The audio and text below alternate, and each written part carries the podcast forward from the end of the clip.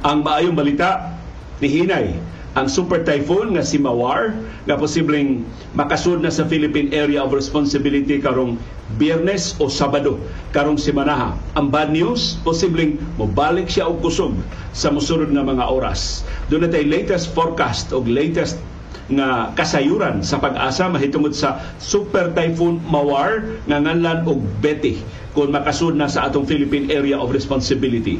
Samtang laing di may balita ni Saka og usa ka dolyar kada baril ang presyo sa lana sa merkado sa kalibutan murag nangalisbog itang aumento.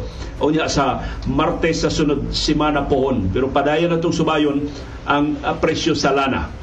Ug mga senador ni Tiabaw karong hapon karong adlaw tungod sa ilang na diskubrihan nga binuang sa National Grid Corporation of the Philippines. Pertin dako ang kita sa NGCP. Pero ang kinadaghanan sa kwarta padung sa dividendo. Gibahin-bahin isip ginansya sa mga shareholders. Pila ra ka porsyento ang gigahin pagtukod o mga proyekto aron sa pagpalambo sa distribution system sa atong supply sa kuryente din sa Subo o sa ubang bahin sa Pilipinas. Mao ba ni hinungdan na nagsigita og brown out? Mao ba ni hinungdan nga problema gihapon ta sa ato mga linya sa kuryente hangtod karon ato nang subayon karong hapuna. Samtang karong hapuna sab ang resulta sa Game 4 tali sa Boston Celtics ug sa Miami Heat tuwa ito paabuta ni kalit lang kabuhi ang Celtics ni kalit og kabutalo ang Heat diri sa fourth quarter sa third quarter nagsugod og ihaw ang Celtics. Nakabawi unta pagsugod sa fourth quarter pero nalupig yun ang Miami Heat sa lahutay. Sa labing unang higayon sa series naka-score. Sa fourth quarter si Jason Tatum og siya nangu sa kadaugan sa Boston Celtics. So nabuhi ang Celtics o na-extend ang series. Gipugos nila pagpahigayong ikalimang duwa adto sa ilang kaugalingong home court sa Boston sa Massachusetts. Ug dagan nga pas nga ang momentum na na sa Boston so posibleng makaduha ni sila kadaog sa di pa sila tiwasan sa Miami inigbalik sa series ngadto sa korte sa Heat sa Miami sa Florida. O karong hapuna atong isgutan di ko komportable nga mo isgot ini pero daghan man kaayo ang niawhag nako nga liyo ikaw mo taga ABS-CBN unsa may mong basa ining sitwasyon nganong ang ABS-CBN sa kadaghas mga negosyante nga nangulitaw niya ang mga Romualdez may iyang gipili na mamahimo niyang partner sa pagbalik sa AM o FM radio. Ibaw mo akong kailaman ko sa kaligdong ning mga tagduma sa ABS-CBN. Kung moduwa pang ABS-CBN og politika, susakbay raming niduwa ni Duterte. Kapila rin pang atos Davao, amin-amin sa meditong Duterte, mahimo ra Pero sa akong nailhan sa mga Lopez, kay kining among presidente karon sa ABS-CBN, siya presidente sa pagkasira na mo, hantod karon siya may nagda sa ABS-CBN kining CLK, si Carlo Lopez Katigbak pariente na siya sa mga Lopez pero first time ni nga Dili Lopez maoy adiha na to higayon nga Dili Lopez ang nagda katong outsider nga katong time bitaw nga naglisod ang ABS-CBN na naktak og daghan kay mga trabahante. So di gusto ang mga Lopez ma-associate nga sila na nangtang. So nagkuha sila outsider. Ang iya ra trabaho pagpanangtang pag pag downsize sa ABS-CBN mao tong daghan kay naglagot niya pag humag panangtang na viable na sa balik ang operasyon sa ABS-CBN gi pulihan na sab siya og Lopez. So kini si Carlo Lopez Katigbak gihulagway ni bisan sa ubang mga negosyante kay daghan man mga forum nga giimbitar siya human nasira ang ABS-CBN ang ilag yung tan-aw ni Carlo Katigbak he is too straight. Kana bang tarong ra jud siya kaayo. Nga di na gyud hinuon sa siya makig duwa og politika. So hibaw mo wa man ko di man kumutuo ni kalit lang kalikoy ang mga Lopez. Nasira na hinong ABS-CBN haya pa sila mulikoy wa sila laing kapilian. Mura og napugo sila ining maong transaksyon. Dili na scientific nga kung basis wa ko ka ka-interviews ka nagkuan sa ABS-CBN, I don't know, ila ba ng ipasabot sa publiko unsay tinuod nga hinungdan nganong natugpa hinuon sila sa mga Romualdez. Pero ato na suwayan sa isip ka ni trabahante sa ABS-CBN atong suwayan sa pagsusi karong hapon. Ngano na? Og ibitahon mo namo sa atong viewers views ang reaksyon sa atong mga viewers sa mga isyu nga atong natuki dinhi sa atong programa o karong hapuna mang ngahas na sa may pagpangibitar ninyo sa laing edisyon sa atong kasayurang Kinoy Kuyan. Sulti, ayaw hilom, pakabanat, ayaw pagluom, imbitado ka kada hapon sa binayruay nga gawas nun sa panahom sa kilong-kilong.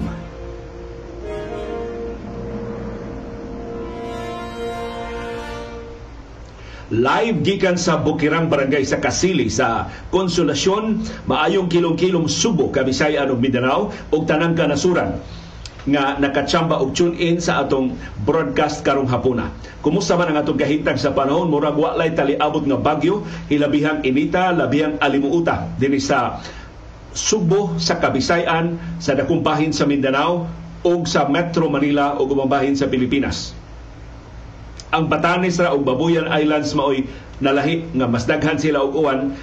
Kita do naman siya patak-patak kapag uwan pero nagpasuwabi gyud ang grabing kainit o kaalimuot tungod ni sa duha ka sistema kining southwesterly wind flow na mo transition ngadto na sa habagat ug ang localized thunderstorms ang grabe ka init ug kaalimuot naka-evaporate sa pipila ka bahin sa tong bodies of water ni saka nga to sa panganod unya ni yung yung pagbalik o mga tagak na isip patapata kapag uwan pagpanungdog pagpangilat ini kahapon ini ka sayang gabi ug ini ka kadlaw pero nagpaabot ta sa kusog nga bagyo nga gitagdang musod sa ato teritoryo sa Pilipinas karon ng weekend. Labaw tanan unsa may epekto ining bagyo nga tawgon unya og Betty kung simba ko mudayon gyud pero murag mudayon man gyud og sud murag ang oras naman lang maoy gi susi kung kanus agid siya maka sud sa atong teritoryo. Unsa may epekto niya dinhi sa atong syudad o sa probinsya sa Subo? Na malipayon ming mutaho ninyo nga duha ka mga retiradong opisyal di lang usa duha ka retiradong mga opisyal sa pag-asa nihatag natong pribilehiyo sa paglikli sa ilang kaugalingong monitoring. Wa pa man masud sa atong teritoryo sa Pilipinas o ilang gi-monitor ang mga weather agency sa ubang kanasuran sa kalibutan. Ug busa niya ilang gi-localize, ilang gi-customize para nato dinhi sa Subo. Kay pulos man taga Subo, kini duha ka retirado nga mga opisyal sa pag-asa. So atong pakisaw ninyo karon taw ang forecast nilang retired pag-asa Vice Director Oscar Tabada o ang retirado sab nga dakong opisyal sa Uluhang Buhatan sa Manila taga Argao pero tuan na magpuyo sa Quezon City nga si Engineer Catalino Lucero Davis.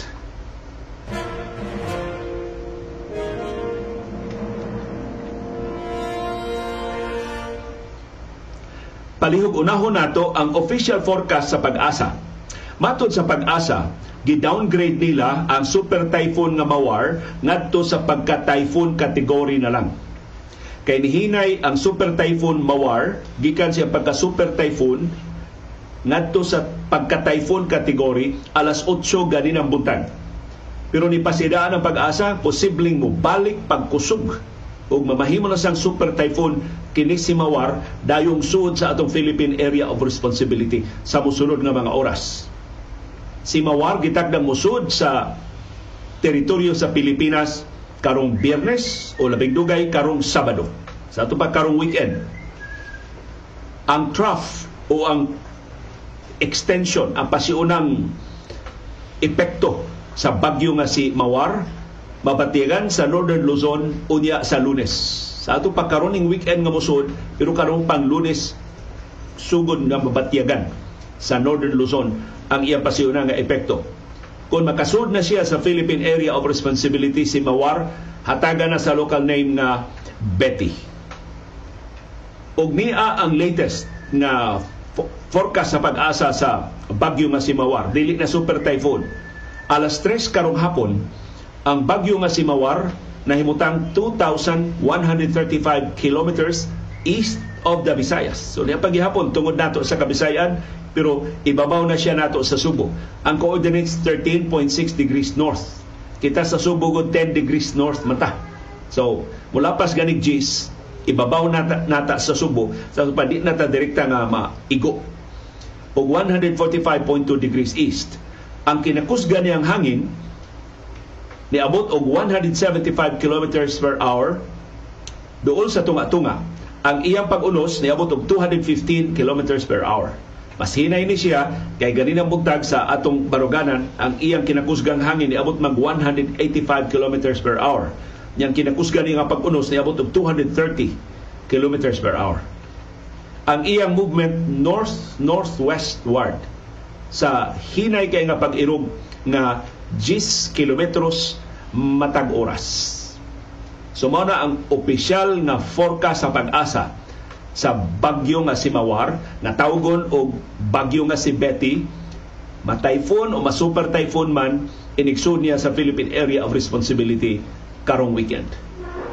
Karon amo nang pakisawan ninyo eksklusibo dinhi sa atong programa ang customized, localized, mas detalyado nga forecast nilang Direktor Tabada og ni Engineer Davis sa ilang kaugalingong monitoring sa dagan ining mawar ginamit ang forecast sa mga weather agency sa ubang kanasuran sa kalibutan.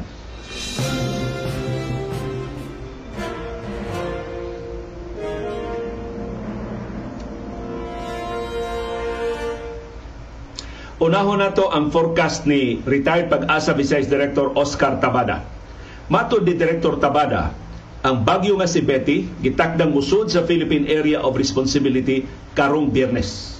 So, matod ni Tabada, Biyernes gyud, dili na ni maabtag Sabado ang pagsud sa bagyo sa atong Philippine Area of Responsibility.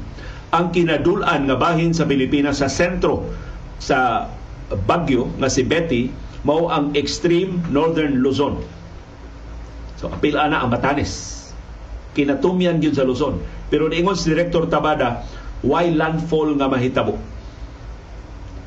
Gitakda nga ang kinadul-an niya sa extreme northern Luzon unya sa Mayo 30. Human siya musud sa Philippine Area of Responsibility ingos Director Tabada ang bagyo nga si Betty Mori Curve sa ato pa mulikoy, muliko, muliko padung sa Southern Islands sa Japan.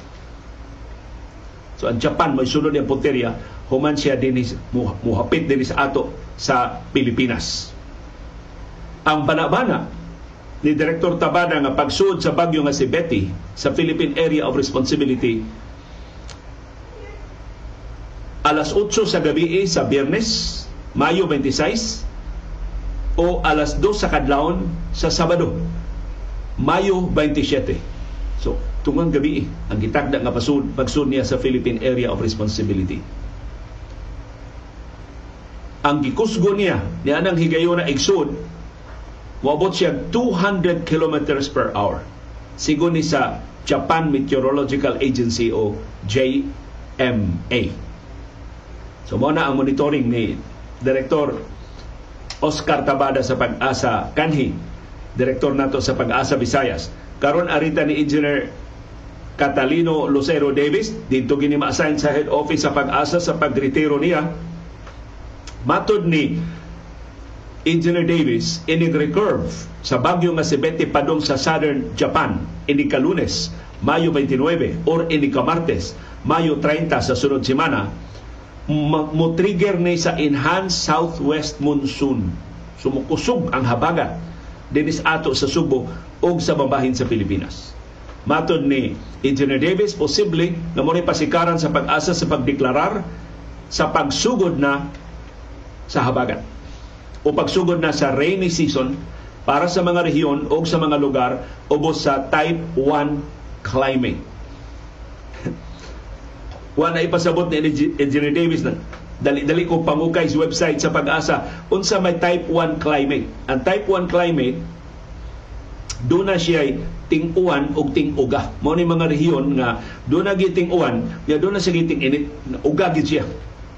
ato niyang i-detalye karon taon unsa ning mga rehiyon, unsa ning mga probinsya nga gipaubos ining type 1, type 2, type 3, type 4 nga climates sa classification sa pag-asa. Kita sa Subo, asa man sa tanahimutang na type. Karon ng taon, kahumanan ng forecast nilang Director Tabada o ni Engineer Davis. Matod ni Director Tabada, unsa may epekto sa bagyo nga si Betty dinis ato sa Subo Matod ni Direktor Tabada mag-ekspekta og kusog nga habagat na enhance sa bagyo. Tungod sa kakusog sa atong hangin, unya sa lunes o martes pohon sunod semana, mudag ko ang bawod sa kadagatan. So mo epekto din sa at pertin natong layo ahan. Ang Batanes, ang extreme northern Luzon mo'y maapektuhan sa bagyo pero ang epekto moabot din sa ato sa Subo ang habagat nga mukusog tungod sa bagyo nga si Betty muabot og 50 kilometros matag oras. Chukon gud, huros yung hangin ani. Makaguba jud ni ginapay. 50 kilometers per hour. So ay mo kumpiyansa ka na inyong mga atop diyang nagkawil-kawil panghigti na na, pahugti na na. Tungod ining. Pero 50 kilometers per hour, kaya kay ni nato. Dili man ni bagyo. Kusog lang ni mahuro sa hangin. Ang atong kadagatan, baluron ngadto sa pagkabaluron kaayo sugod karong Domingo hangtod sa Huwebes. Sa to pa May 28 sugod na og baluron ang kadagatan hangtod Huwebes Hunyo 1. So ang inyong mga biyahe sa kadagatan kung inyong ma-reschedule kung mahimo likayin ni mga adlaw. Kay mao man higayuna nga kusog ang huro sa hangin og dagko ang bawd. Mato ni Direktor Tabada makabatyag sa magsugbo og light to moderate rains. So doon na tayo uwan pero hinay ra. Dili ko ni makalunop. Pero matod ni Direktor Tabada atong pangandaman ang kabaybayunan. Ang mga lugar sa Subo nga naa duol sa kabaybayunan posibleng bahaan kay magkadungan ang pag-uwan ug ang pagtaob sa dagat Usas mapiktuhan ini matod ni Direktor Tabada kanang kabaybayunan sa Barangay Tangke sa Talisay, Barangay Poblasyon sa Talisay o Barangay Dumlog sa Talisay. Buhi pas anhing Marlon Bilieta, sige intaw ning atags Marlon diha kay naag yung mga bahay nga ma pusgay kung mukusog kayo ang mga bawod bisan pa og pa liguna ng seawall diha sa Barangay Dumlog o sa Barangay Poblasyon sa siyudad sa Talisay. So mag-abot gani ang uwan og ang dako nga taob dako kahigayunan nga dunay kahasol nga mamugna labi na sa atong kabaybayunan so unsa man kataas ang bawd o ka dako ang taob unya sa Mayo 29 matod ni Direktor Tabada alas 6 sa gabi ang taob moabot og 1.1 meters ang gitason ini ka Mayo 30 ang taog alas 8.25 sa buntag 1.07 meters. Laing taog ini ka alas 7.40 sa gabi 1.02 meters. Unsa man kakusog ang atong uwan nga mapaabot matud ni Director Tabada light to moderate rain staff from May 28 to June 1 samtang mag samok-samok dinis ato kining bagyo nga si Betty.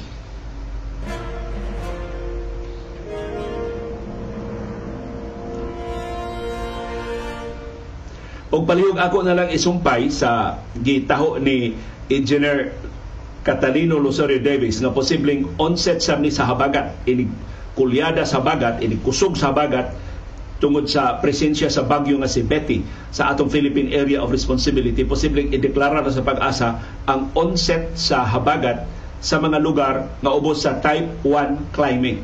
Kay ang Pilipinas di ay gibahin sa pag-asa ngadto sa upat ka types sa climate. Ang Type 1 climate mauni ang mga lugar nga doon nagiklaro nga dry o wet season. Ang wet season ining type 1 na climate gikan sa Hunyo hangtod Nobyembre. Mao na iting 1 unya ang dry season sugod Disyembre hangtod sa Mayo. Unsa man mga lugar ang kasagaran na himutang sa o naa na himutang sa type 1 nga climate mao ni ang mga lugar sa kasadpan og tunga-tunga nga bahin sa Pilipinas. Apil ang mga probinsya sa Ilocos Norte, Ilocos Sur, La Union, Pangasinan, Zambales, Bataan, Cavite, Laguna, Rizal, Quezon ug Bulacan. Ang ilang average annual rainfall sigon sa pag-asa 1,500 to 2,500 millimeters. So sila'y kinagamihan ng uwan sa tibok Pilipinas. Ang type 2 climate, wa siya dry season, tibok tuig. So wa gid siya uga. Sige lang siya og uwan. Ang wet season, mubuylo sa Nobyembre hangtod sa Pebrero. Kanya, the rest of the year, doon naghihapoy patak-patak ang pag-uwan kining maong type 2 nga climate naa mahimutang sa eastern o southern portion sa Pilipinas. Naglakip sa mga probinsya sa Catanduanes, Albay, Sorsogon, Samar, Leyte, Cebu, Negros Oriental o Mindanao. So type 2 climate ta. Dili kay tamawad ang uwan. So mas daghan tag uwan kaysa Ilocos, 2,500 to 3,500 millimeters ang atong average annual rainfall. Ikatulo, ang type 3 nga climate, mubo kaayo ang uga, taas ang iyang basa, taas ang tingwan. Usually, magikan sa Pebrero hangtod sa Abril ang iyang ugaso. Duwara ka buwan. No, tulo ka buwan. Pebrero, Marso, Abril ang iyang wet season gikan sa Mayo hangtod Oktubre. Yeah, the rest of the year basa. Doon na gyapon patak-patak kapag uwan. Kining type 3 nga climate sa Pilipinas naa sa central o southern parts sa Pilipinas. Apil ang mga probinsya sa Palawan, Mindoro, Panay ug Negros Occidental. Ang mas daghan sila uwan kay nato, ang ilang average annual rainfall 3,500 to 4,500 millimeters o ang ikaupat o katapusan nga type, ang type 4 nga climate, ang iyang rainfall maayo kayong pagkaapod-apod sa tibok tuig. So siya kinadaghanan og uwan. Tibok tuig do na siya uwan. Mao ni siya ang naa mahimutang sa northern o central part sa Pilipinas. Naglakip sa mga probinsya sa Cagayan, Isabela, Aurora, Nueva Vizcaya, Benguet, Ifugao, Mountain Province o Kalinga. Ang ilang coverage, average annual rainfall mao kinadaghanan between 4,500 and 5,500 millimeters. So daghang salamat sa atong duha ka retiradong mga opisyal sa pag-asa. Gibusog ta nila og bag-ong kasayuran karong hapuna. Mahitungod sa epekto sa bagyo. Uh, inigsod na sa Philippine Area of Responsibility ang iyang epekto dinis ato sa Subo. O ang posibleng formal ng deklarasyon sa pag-asa sa pagsugod sa habagat inig kusog sa habagat tungod sa presensya sa bagyo nga si Betty karong sunod simana pohon.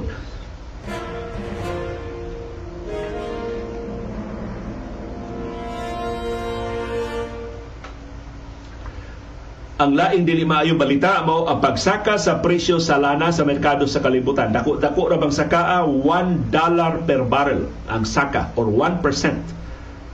Tungod ni sa pagtibuksok pag-ayos sa supply sa krudo o sa gasolina sa Estados Unidos. Nagtimaan na dako ang konsumo, paspas ang konsumo diha sa Estados Unidos. Mo ni saka ang presyo sa lana ang lain o ang mas dakong rason mao ang pasidaan sa energy minister sa Saudi Arabia nga ila pang laslasan ang ilang produksyon sa OPEC o sa OPEC Plus. Tanawa ra unsa ka sensitibo ang atong kalibutanong merkado sa lana, pasidaan lang dili gani ni away istorya ra. Pero energy minister sa istorya nga kining tulo ka milyon ka baril sa lana nga ilang gilaslas sa ilang inadlaw nga produksyon posibleng mapun-an pa ni o posible ilan ang mahukman inig meeting nila karong sunod buwan sa Hunyo. Tungod ana mo pasidaan sa Saudi Energy Minister Sus na lisang ang world market sa lana ni saka ang presyo sa lana. o posible mo padayon eh sa musunod nga mga adlaw kay credible mangud kaayo energy minister man eh may driver ni taxi ba Saudi ni ingon ala laslasan ko ng produksyon di ta mutuwa na uhong-ihong naman na susan energy minister usa sa mga decision makers sa Saudi government mahitungod sa ila pagtakda sa presyo sa lana. Matod sa mga oil traders ang Saudi Arabia will likely do whatever it takes to defend prices gusto yung Saudi Arabia magpabiling taas ang presyo aron magpabiling dako ang ilang ginansya. Nakapalambo sab sa presyo sa lana mao ang industry data nga gipagawas ug napakita nga ang krudo ug ang gasolina sa Estados Unidos nitibugso. Pero dili tungod ni sa mas daghang biyahe sa Memorial Day nga holiday sa Estados Unidos. Pero dili kayo dako ang pagsaka usara ka dulyan ang pagsaka sa kada baril sa lana tungod ning kabalaka sa debt ceiling sa Estados Unidos. Kay wa pa gyud kaayunan nga nakabot hangtod karon ang mga Democrats ug ang mga Republicans sa paglibka sa debt ceiling aron di mabangkaruta ang federal government do na siya kwarta nga ikabayad siyang utang ug sa uban niya nga mga obligasyon Natapos ang laing hugna sa sabot-sabot sa debt ceiling kagahapon nga way kauyunan nga nakabot silang US President Joe Biden o si House Speaker Kevin McCarthy. Hangtod karon way klaro magkauyon ba ang duha ka politikanong partido pagpasaka sa debt ceiling na 31.4 trillion US dollars. Kung simbako, layo ra to, Way kauyunan nga makabuot ang mga Democrats o ang mga Republicans ideklarar ang shutdown sa federal government sa Estados Unidos o gikabalakaan mabangkaruta ang tibok ekonomiya. Mag-recession, muhagsa ang ekonomiya sa Estados Unidos. Noon sa tusulti sa itong katiguangan, mangat si ganing mga higante, kuyaw ang mga duwende nga magpneumonia. So mas dako ang epekto ana sa mas gagmay ng mga ekonomiya. Kaya Estados, man, Estados Unidos magyapon ang kinadak-an nga ekonomiya sa atong planeta hangtod karon.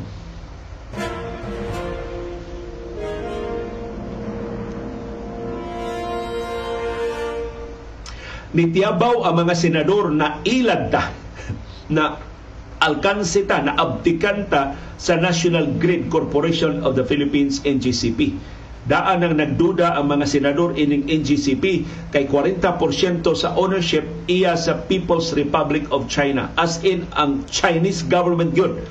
Mo itang iya sa 40% sa National Grid Corporation of the Philippines. Na balaka ang mga senador nga ang China mo tinuod ng kontrolar sa NGCP.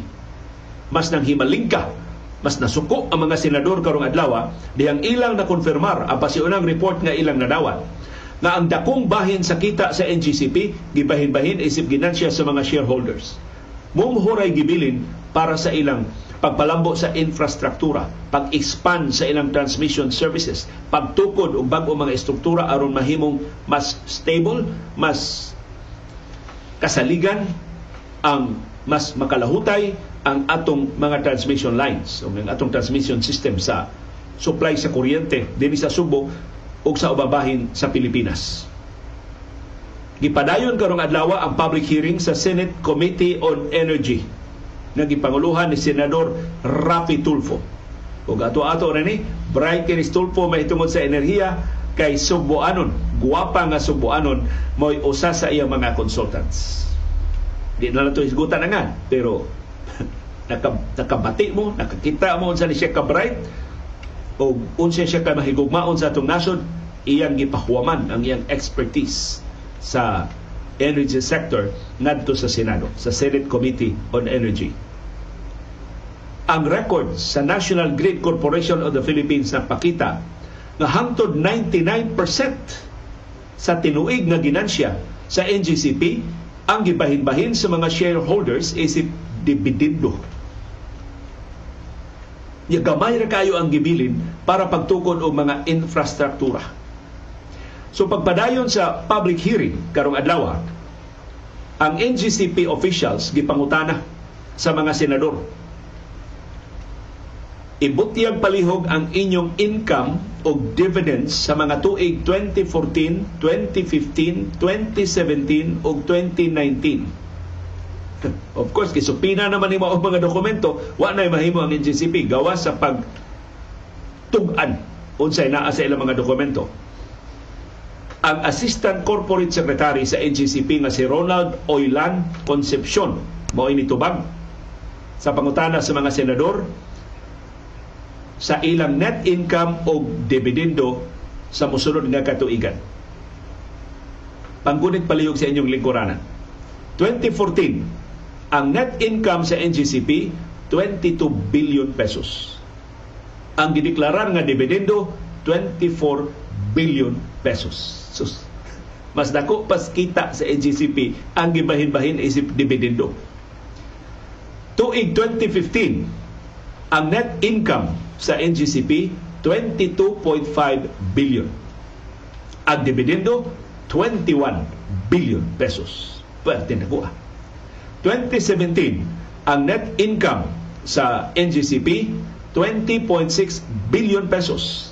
Ang dividendo 19 billion pesos or 99%. So, mumuho, mumuho na lang yun mo gamit pagtukod ng mga estruktura sa NGCP. 2019, ang net income 20.03 billion pesos. Ang dividendo 15 billion pesos or 75%. Moto ni ingon si Senador Rapi Tulfo, siya may chairman sa Senate Energy Committee, na mauda ining wa matiwas ning inyong mga proyekto. Kay pertin dakuha di ay sa inyong ginansya ang gibulsa sa mga shareholders. Wa gastuha pagpalambo sa mga istruktura, sa mga infrastruktura sa NGCP din sa Pilipinas. Pero doon ay pasabot ang tigpama ba sa NGCP nga si Cynthia Alabanza. Matod niya, ang net profits o ang mga dividendo nga nakitaan sa mga senador natigom na sa nangagi pa nga mga katuigan o ang net income nga ilang gideklarar sa certain nga tuig sa usa ka tuig dili mo ibugtong tinubdan sa shares nga gibahin-bahin isip dividendo sa mga shareholders. So wa ko na magpasabot nga kung ang kita 21 billion pesos mo na kita anang tuiga. Mo na accumulated nga kita sa nangagi pang katuigan. Ana lang tuiga na kwenta. O kana sa kunong 22 billion nga dividendo, mas dako pa kaysa kita anang tuiga, wala magpasabot. Mas dako gyud siya sa aktual nga kita accumulation sa na mao dividendo sa nangagisang katuigan. In other words, gilibog-libog ta sa National Grid Corporation of the Philippines. Gipasabot sa ni Concepcion nga ang capital outlay kining budget sa NGCP para sa pagtukod og mga infrastruktura pagpalambo sa transmission system sa Pilipinas nagikan sa nagalilain ng mga tinubdan sa mga sama, loan sa mga bangko dili gikan sa kita lang sa National Grid Corporation of the Philippines. In other words, ingon sila, Your Honors, sayop ng inyong sabot sa amo mga numero. Kung gusto nyo mahibaw pila ang dividendo, isumo na uban na mo dokumento mo gisupina ni sekret ni senador Tulfo o ginaot kining sumbuanong bright niya nga consultant makatug-an niya unsa nga mga dokumento sa NGCP nga makatug-an kung pila gyud ang gasto para sa infrastruktura o pila ang bahin-bahin isip dividendo. Ang NGCP consortium ni sa mga negosyante sa Pilipinas ug sa People's Republic of China, sa gobyerno gid sa China. Ang 30% sa NGCP gipanag-iya sa Monte Oro Grid Corporation. Mao ni kang Henry C. Jr ang laing 30% gipanag-iya sa Kalaka High Power Corporation. Ug ang nahibiling 40% gipanag-iya sa State Grid Corporation of China nga gipanag-iya sa gobyerno mismo sa People's Republic of China. So hangtod karon wa pa gina ma-resolver. Tinuod ba dunay remote control? Tinuod ba dunay switch ang Beijing? mahimo niyang paungon ang atong kinatibuk-an nga supply sa kuryente sa Pilipinas kon magdako gini simpako ang atong away diha sa West Philippine Sea o kung unsa pay uban nila nga mudan kay kalagutan sa atong gobyerno sa Pilipinas seryoso ka nang maong concern Ipasalig ang mga engineer sa NCCP nga sila mo nagkontrolar pero nagduda mga senador nga sila mismo wa kahibaw. Yung sa tinuod kay pulos baya na mga ekipo sa China ang gi-install sa National Grid Corporation of the Philippines. Mga Chinese characters man gani ang nabutang diha sa ilang mga manuals. Doon ay mga English translations pero kadako bambalikas ang Pilipinas di kasagaran nato di kasabot og Chinese characters gibantang yun sa mga ekipo sa National Grid Corporation of the Philippines ang ilang kaugalingong sinuwatan o mga lingwahe. Pagpahinumdum nato kinsay tinuod nga HOUD sa National Grid Corporation of the Philippines. Ka hadlok, ka makalilisang na hunahunaon nga ang vital kaayo nga bahin sa atong nasudnong ekonomiya, ang vital kay nga bahin sa atong nasudnong seguridad under the bunal sa usa ka langyaw nga nasod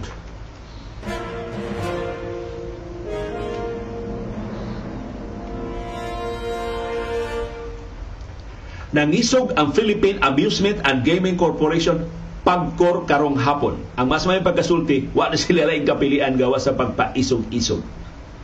Naapiki naman ang pagkor, human nila ginuphan, nasakpan man yun nga dunay mga pogo service providers nga nag-sideline sa pagpahigayon og kriminalidad. Ang pagkor ni kansilar sa accreditation sa usa ka service provider sa Philippine Offshore Gaming Operator o POGO dinhi sa Pilipinas. Ang wa na lisensya kay gilaksian na sa PAGCOR mao ang CGC Technologies Incorporated.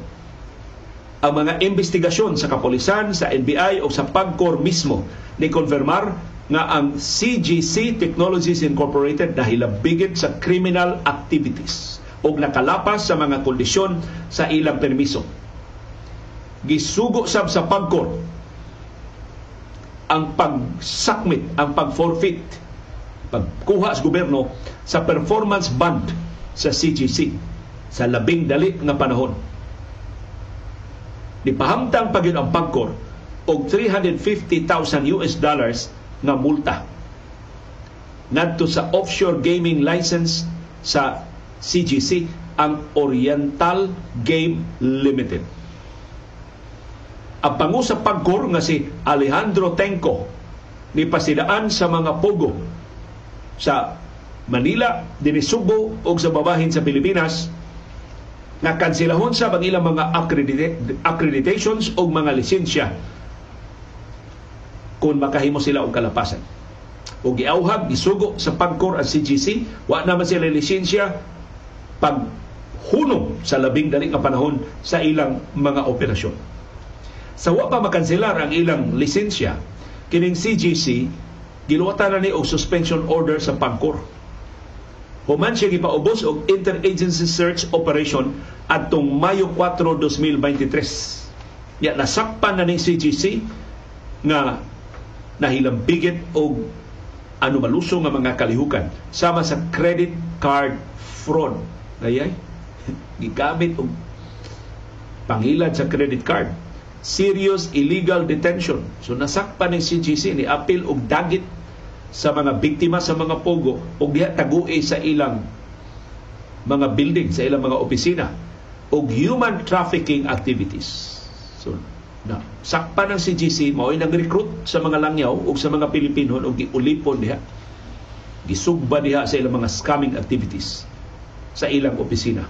Atol sa operasyon ang CGC na sakpan sab na nag-operate og unom ka building sa Mabalacat sa Pampanga pero duhara ang accredited sa Pagcor.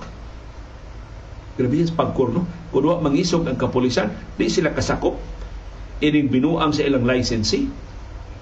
Pila naman ni katuig ni binuang nga unsa may uban pa mga binuang sa mga pogo service providers nga hangtod karon wa mahibaw ay sa Pagcor.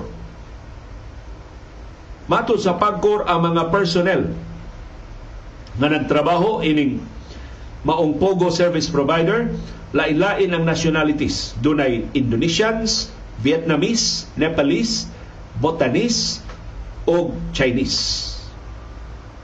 So mao ni ang maayong labok sa pagkor pero usapan ni daghan pa kay mga pogo operators nga ginudahan na hilambigit sa human trafficking ug ubang mga bangis nga krimen.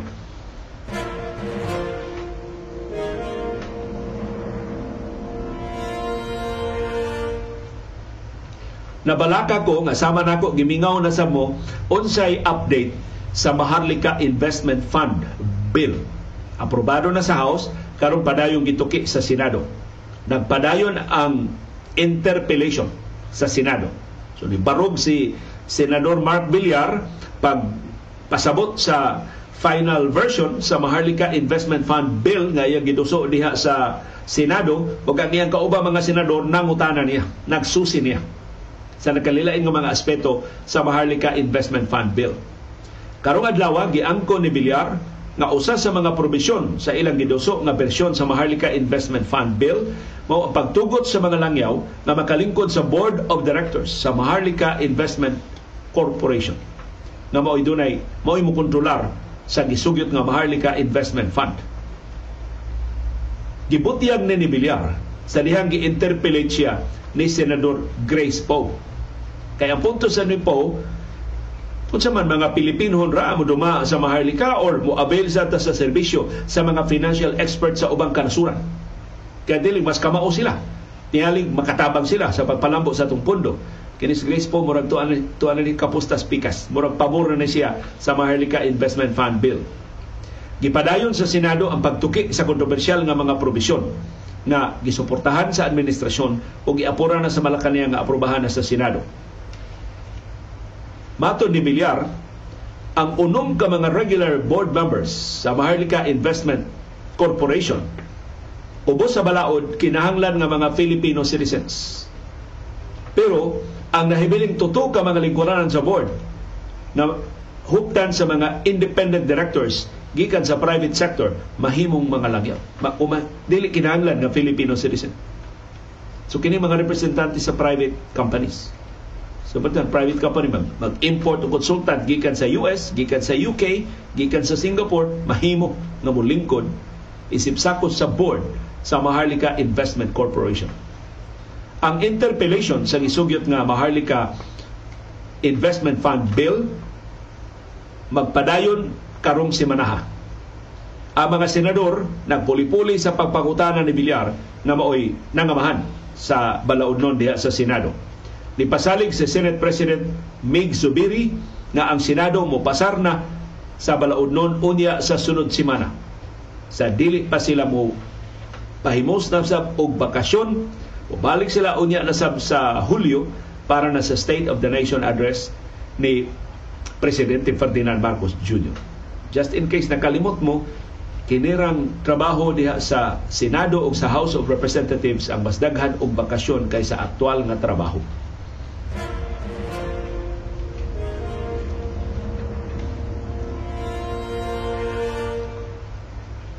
Sa National Basketball Association daog ang Boston Celtics batok sa Miami Heat. Human sa first quarter, labaw ang Miami. Sa second quarter, apas kay score. Murag pil ni giyabong Boston Celtics anida. Sus pag third quarter gilubong na sa Celtics ang Miami.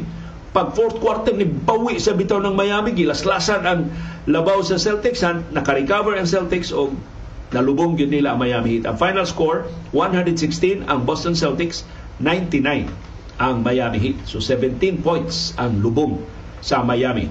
Pero nag-una gihapon ang Miami Heat sa series 3-1. Usara gihapon kadaog ang kuwang sa Miami, kinang dag-on sa Boston Celtics ang tanang nahibilin nga duwa. Kung pa makaabot pa ang series of Game 7. Ang Game 5 adto sa teritoryo sa Celtics sa Boston, Massachusetts. Kung sa matarong adlaw, Miyerkules sa ato ba, Biyernes. Biyernes sa buntag. Salangan mag-usa ka adlaw. Biyernes sa buntag ang game 5. Kung makadaog gihapon ang Boston Celtics, mobalik ang series ngadto sa korte sa Heat sa Miami, Florida, Biyernes, Sabado, Domingo. Domingos buntag, Lun, Sabado nas gabi sa oras dito sa Miami ang Game 6. Nakana posibleng tiwasan na yun sa Miami ang Boston Celtics. Na just in case makadaog na sab ang Boston Celtics, tabla na series 3-3. Doon ay Game 7. Balik sa teritoryo sa Celtics sa Boston, Massachusetts kay sila may dunay home court advantage. Ang nangu sa kadaugan sa Celtics mao si Jalen Tatum dunay 33 points, si Jalen Brown dunay 17 points, si Derek White dunay 16 points. Si Grant Williams dunay 14 points. Kinis Grant Williams mo ni nakapasuko ni Jimmy Butler nga ni daog hinuos game 3. No, dili game 3. Katong game 2. Katong sikit pa kayo ta kayong score. Si Jimmy Butler mo nangusa na building nga hit, dunay 29 points. Si Bam Adebayo dunay 10 points. Si Gabe Vincent dunay 17 points. O si Caleb Martin, usod labing gilnig nga player sa Heat ganina, dunay 16 points. Unsay nadag-an sa Boston Celtics, sila nakadaog sa 3-point shooting. Nakapasod ang Boston Celtics sa Game 4 og 18 ka 3-point shots. Ang Miami Heat nakapasod lang og wow ka 3-point shots. Ato pa sa 3-point shooting, bintaha ang Boston Celtics og napo ka 3-point shots times 3, 30 puntos ang bintaha sa Boston Celtics sa 3-point shooting. Mo na magic sa 3-point shooting.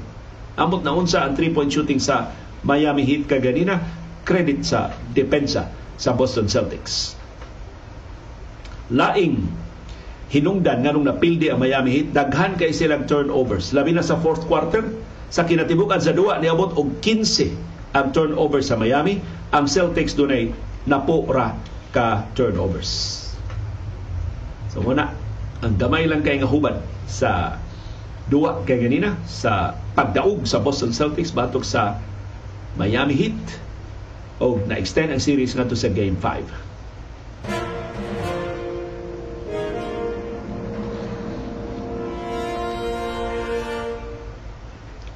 O kumusta man ang pagpangitag bagong coaches sa nagkaliling mga team sa National Basketball Association. Susmurag yun, ang ilang rasang gipang interview ang mga coach rasad nga bagong gipang taktak. So ang gitaktak sa usa ka team gi-interview sa pikas nga team. Ang gitaktak sa pikas nga team gi-interview sa ubang team sa NBA kay lisod kay mangita ka mga outsiders nga dili pa suhito sa National Basketball Association.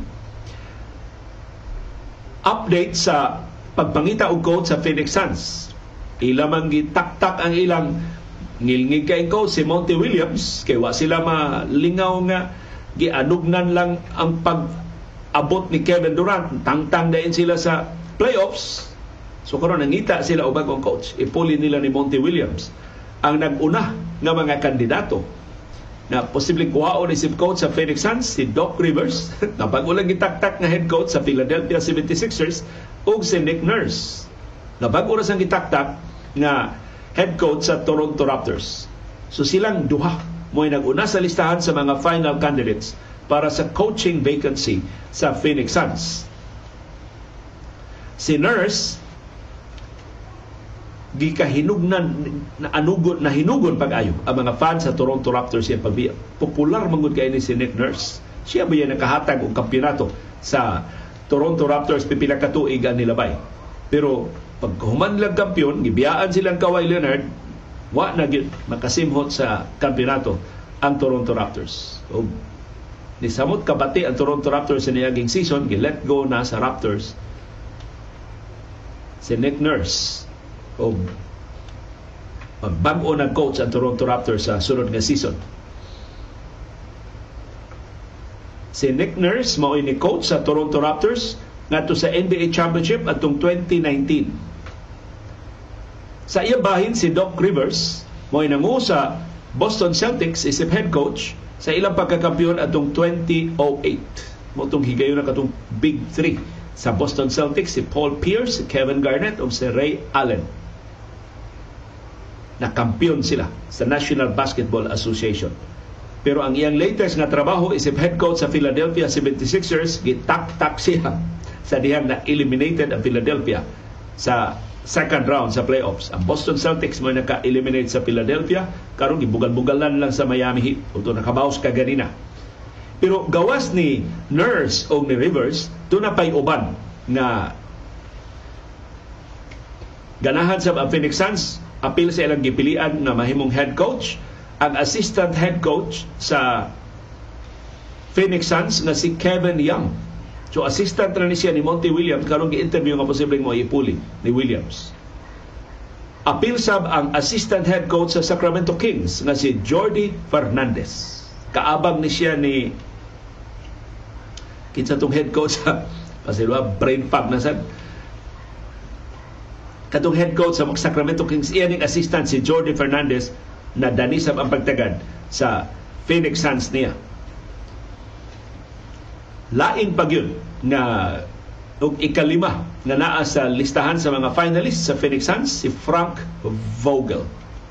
Kini si Frank Vogel kani head coach sa Los Angeles Lakers later on wa naganahi ang management niya gitangtang si Vogel og siya gipulihan ining head coach sa karon sa Lakers nga si Darvin Ham. Wa pa may pahibaw ang Lakers mura og magpabilin tingali si Darvin Ham sa laing season sa Los Angeles Lakers. Na by the way, daghan na kay niauhag nga palagputon si Darvin Ham i-trade si Anthony Davis kay inconsistent kay duwa kung mo retire na si LeBron James, pa-retire na si LeBron para nga mag-rebuild na ang Los Angeles Lakers. Susdunay nito kay mensahe si Austin Reeves sa Los Angeles Lakers. Mato ni Austin Reeves, nakalimot mo. Bati ba yung kay tagsugod? Pero nindot kay tagtapos. Of course, frustrated tagtanan wa ta makadaog sa Western Conference Finals, wa ta makasud sa NBA Finals, pero uy, magpasalamat mo ikang ngilngig sa accomplishment sa Los Angeles Lakers karon tuiga pipitsugin ba kay ta atol sa regular season? Ni improve ba lang ta human sa trade deadline? Nagkachamba lang ang management nga maayo ang iya nakuha nga mga magdudua pero it will take some time una gyud ma realize ang full potential ining bag-ong team sa Los Angeles Lakers ug daghang niingon so mga, mga nakailan ni LeBron James si LeBron James dili mo retiro nga way retirement tour iyang model si Michael Jordan. Pag-retire ni Michael Jordan, ang tibuok liga na hibaw nga mo retire siya ana nga season, sus, ang tanang korte nga duwaan ni Michael Jordan sold out ang mga tickets. Murag panamilit bas mga tao. Nagkatapusan na ito lang higon pagkakita ni Michael Jordan nga madua. Batik ka itong team ni Michael Jordan, ang Washington Wizards, pero ang tibuok season na himong pasidungog ngadto ni Michael Jordan. So, I don't know, tungod ba ni sa iyang vanity or tungod ni sa iyang pag-insister na ambas-ambas siya ni Michael Jordan, gusto sab kuno si LeBron James og retirement na ingon ana. So kung mo retiro kuno ni si LeBron James, dili karon mo retiro ni siya mo pahibaw siya sa pagsugod sa season nga mo retire siya after the season. Aron ang tanang mga teams dunay kahigayunan sa pagpasidungog niya. Ang tanang mga home courts sa nakalilain nga mga teams makapasidungog niya.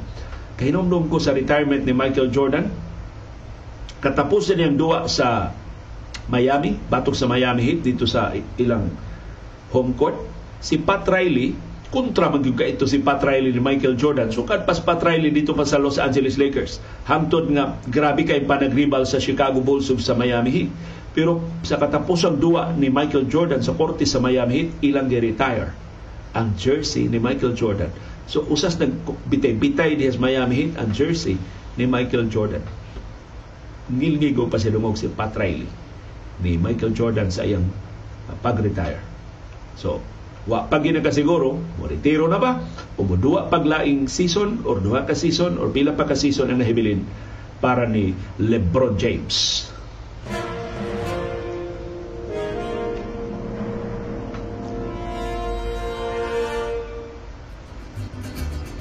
Daghang salamat sa inyong aktibo nga pag-apil o pagsuporta sa atong programa. Ani ana ang atong viewers views. Atong basahon ang reaksyon sa atong mga viewers on demand sa mga isyu nga natuki sa atong mga programa. Si Constantino Losada Gandionco niingon ang Sandigan Bayan nagkaway ayo kay puros lang absulto sa mga kasong plunder. Asa naman ang hostisya bitaw na absulto si Gloria Arroyo, na absulto si Mike Arroyo, na gahapon at niyaging adlaw na absulto na si Janet Lim na polis. Si Mario Sunggahin, asa man ang mustisya ini nga dunay kwarta mawa ra sa pork barrel nga dunay kwarta nawa sa pork barrel ni Senador Bong Revilla ug na-dismiss siya sa iyang kaso. Pero ang korte igo ra man ni order na ipauli ra ang kwarta nga nawa Pangutana, kundi mauli ni Bong Revilla ang kwarta nga nawa, makasuhan ba og balik si Senador Bong Revilla? Murag lisod na kay na kay aliados Bong Revilla sa administrasyon karon, lisod na kay siya madutlan og laing kaso. Plus ni pahibaw na si Senador Bong Revilla ikahuman siya termino di na siya mudagan pagbalik kay mopahuway na kuno siya sa politika. Amot na busog na ba o nahadlok nga doon na pa'y laing mga kaso nga nag-ung-ung batok niya. Samtang si Armando Garrido niingon muranag na nimaho ang akwital ni Napolis only in Pinas. Our country is going to the dogs. Si Raquel Genita may tungod balikas ni Vice Presidente Sara Duterte Carpio pasaylua pero relevant man ni og maumay atong gisgutan tambaluslos dili ingon nato nga sama sa agta nga naghalhal kay makadungog ko anang pulunga sa bata pa ko. Expression man na kung manikas ka sa mga duwa-duwa sa bata pa, ingnon na ka tambalus-lus baya ning dako. Masulti na sa usa ka tawo nga dunay gikalagutan. Mao na iyang context sa tambalus-lus. Si Wilson Boris Herrera, iyan ning reaksyon sa pakigsosyo og negosyo sa ABS, by the way, nakalimta na itong tuki, no? Sa ABS-CBN. Ako lang isumpay ining inyong diskusyon. Ang meaning ko no sa MOR, kung ang mga Romualdez na itang iya, dili na my only radio. Kung dili, my only Romualdez na ang meaning sa MOR. Si Daisy Luna, ni babag manggani si Marcoleta sa pakigsosyo sa ABS-CBN ni MVP, ni Manny Pangilinan bisan dili makapiog kang FMR si Marcoleta si FMR kay ni babag pud sa ABS-CBN renewal franchise. Tinuod, kini si Romualdez usan ni sa wa na mo renew sa prangkisa sa ABS-CBN, usan ni babag atong pakigsosyo sa ABS-CBN ni Manny Pangilinan. Unang dunay Malaysia kining iyang pakigsusyo sa ABS-CBN.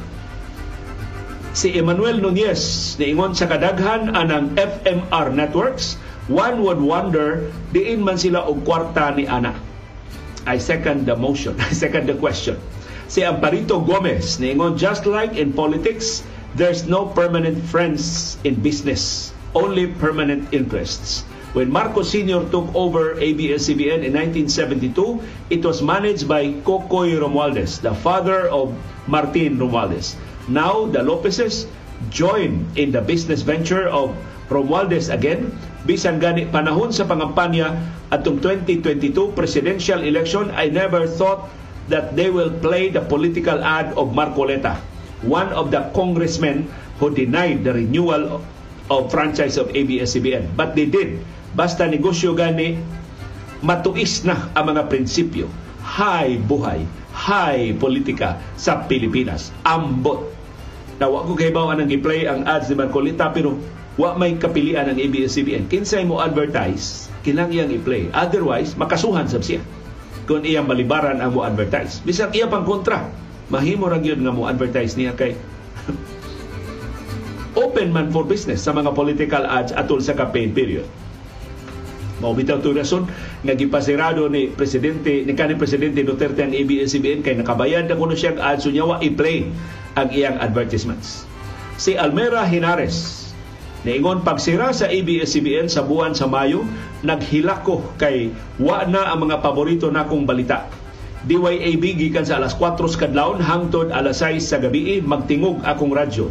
TV Plus nga pila ka adlaw pa gikan sa akong pagpalit wa na makita ang salida sa ABS-CBN. Pila ka adlaw gyud tong hubag akong mata kay daghan kay kog memory sa DYAB o sa ABS-CBN. So salamat in town sa imong paghinumdum. O si Antonio Sanchez, mahitungod sa investigation sa government-sponsored sugar smuggling, ang auhag no sa publiko, spare no one. Ang tubag sa Malacanang, spare number one. so ginupad yun ang presidente. Bisa giunsa og dabo-dabo pangutana sa mga senador. O si Henes Miala, unsa man ang tinuod nga kapuslanan sa SRA. Wa na wa na function dili aboliso na lang dagko ara bag sweldo ana nila. Si Rolito Danlag niingon 6 years of impunity resulted to the police confidence not to cooperate with the investigation. Sumukuno ng hawd kay mga polis kay unom katuig silang gi-spoil ni kanhi Presidente Rodrigo Duterte. O si Jovino Ikong, niingon long COVID siguro kanang atong cases. Kay 3 weeks naman nga wa maayo ang mga pasyente.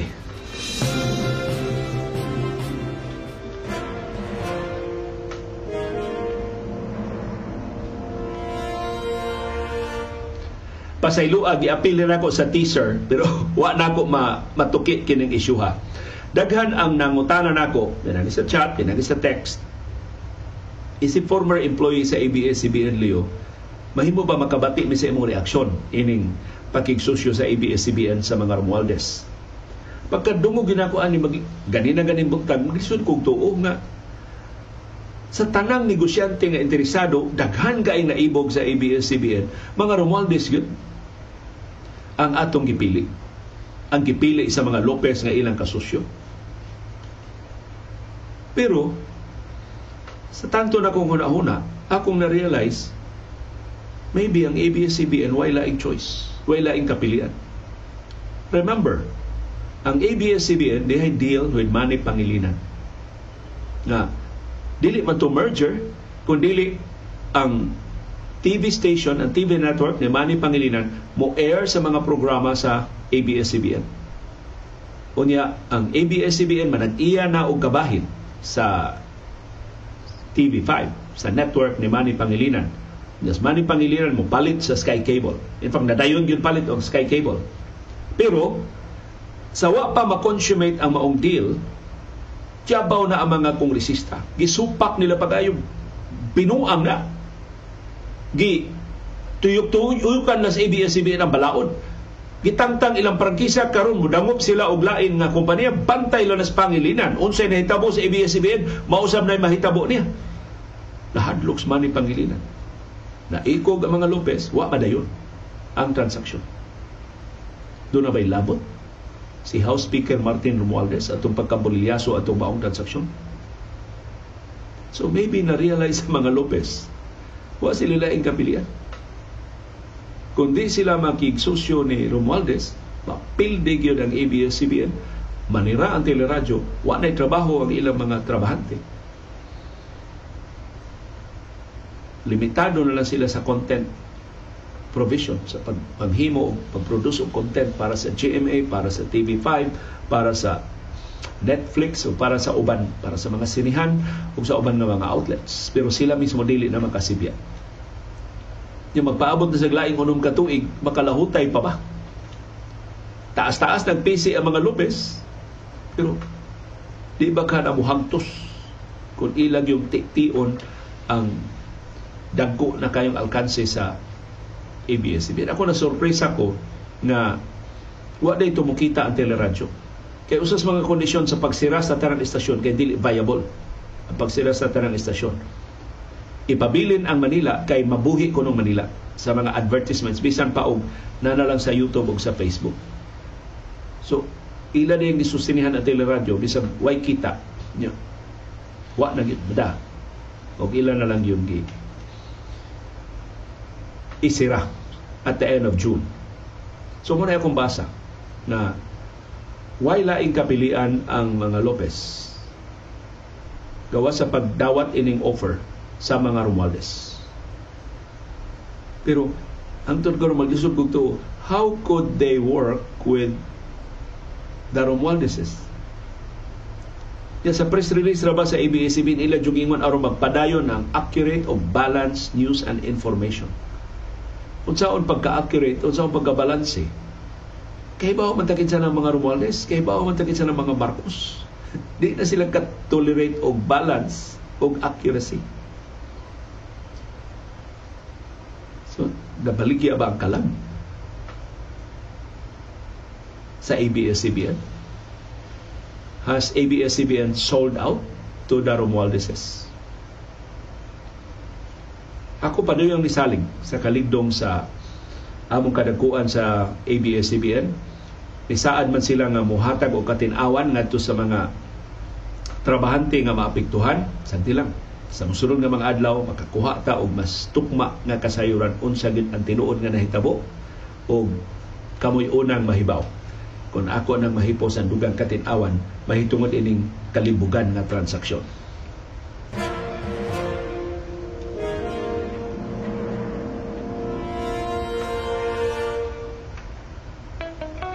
Dunay daghang matang sa kasayuran. Dunay kasayuran pinadailang, dalirang mahibawan. Dunay kasayuran gitaguan, ginumluman, ang ayang kuy-kuyon sa katawhan. Kasayuran kinoy-kuyan. Usa sa panaghigalaay sa music industry nga talagsaon, maong kasuod nilang Eric Clapton ug anhing George Harrison nagsugod sa ila pangkalinghod og kabatanon hangtod sa pagkahinog pagkalma o pagkahamtong. Di maayo ang sinugdanan sa ilang panaghigalaay kay nahiagom sila og seryoso o yamot nga pagsuway. Kung lain pa hintungdan hingpit na gid silang nagkatrukis o nagkaaway pero ilang nalutsan kadtong seryoso nga krisis ug ang ilang kasuod maoy nitunhay Si Eric Clapton na ibog sa kan George Harrison nga asawa si Patty Boyd nga pwerte sa giyong gwapaha bisan dakong minyo nakig-iring-iring sa niya. Panagbuwag nilang George o ni Patty Boyd ni resulta pero nagpabilin gihapon ang ilang panaghigala. So talagsaon gining relasyon nilang duha. Bisan si Eric Clapton o Patty Boyd nagpakasal na, silang George Harrison o Eric Clapton labihan gihapong suura ang talagsaon nilang bugkos mao ang ilang gugma sa musika. Kay pareha silang Eric Clapton ug George Harrison nga hawd sa gitara. Nagpinuhalay sama sa ubang singers sa panahon nila, nagsinukdanay kinsa mas maayo og talento nila, pero nagtinahuray sa talagsaong katakos sa usag-usa. Kausa si George Harrison dunay dakong problema. Nilang John Lennon o ni Paul McCartney, wa na siya tagda iyang bag-o nga mga komposisyon giisnab na sa duha. Bisan giunsa niyang tarong pag-compose gipadaplin ang iyang mga kanta. While my guitar gently weeps ang bag-ong natagik niya. Pero wadayon niya ipakita sa Beatles kay puno siya sa kabalaka. Na tingalig di lang gihapon seryosuhon ang latest nga trabaho niya. Silang Lennon o si McCartney abunda mangud kaayo og mga materyales o mga obra Mong iyang gida si Eric Clapton sa ilang studio, human gisabot nga mo'y lead guitar sa iyang kanta nga nahimo. Silang John Lennon o si Paul McCartney, mura kunog nakakita og ginoo. Kay ni atong higayuna si Eric Clapton, usa sa ilang giidolo. Tungod sa tinukaran sa sista nga labihan gyud kalihero.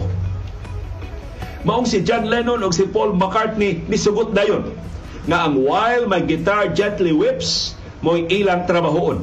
Atol sa recording, ang banda puno sa inspirasyon na ikog silang tanan nga mauwawan ni Eric Clapton. While my guitar gently whips, nahimong obra maestra. Hangtod karon why makatupong sa kanindot anang kantaha. Maayong pagkahikay, mga instrumento maayong pagkatimpla. Labi na ang murag nagdanguy-nguy nga lead nga gitara si Eric Clapton utrong naningkamot kay ang Beatles masikat pabaya niya og aron nga di mabaw ang labing suod niyang higala.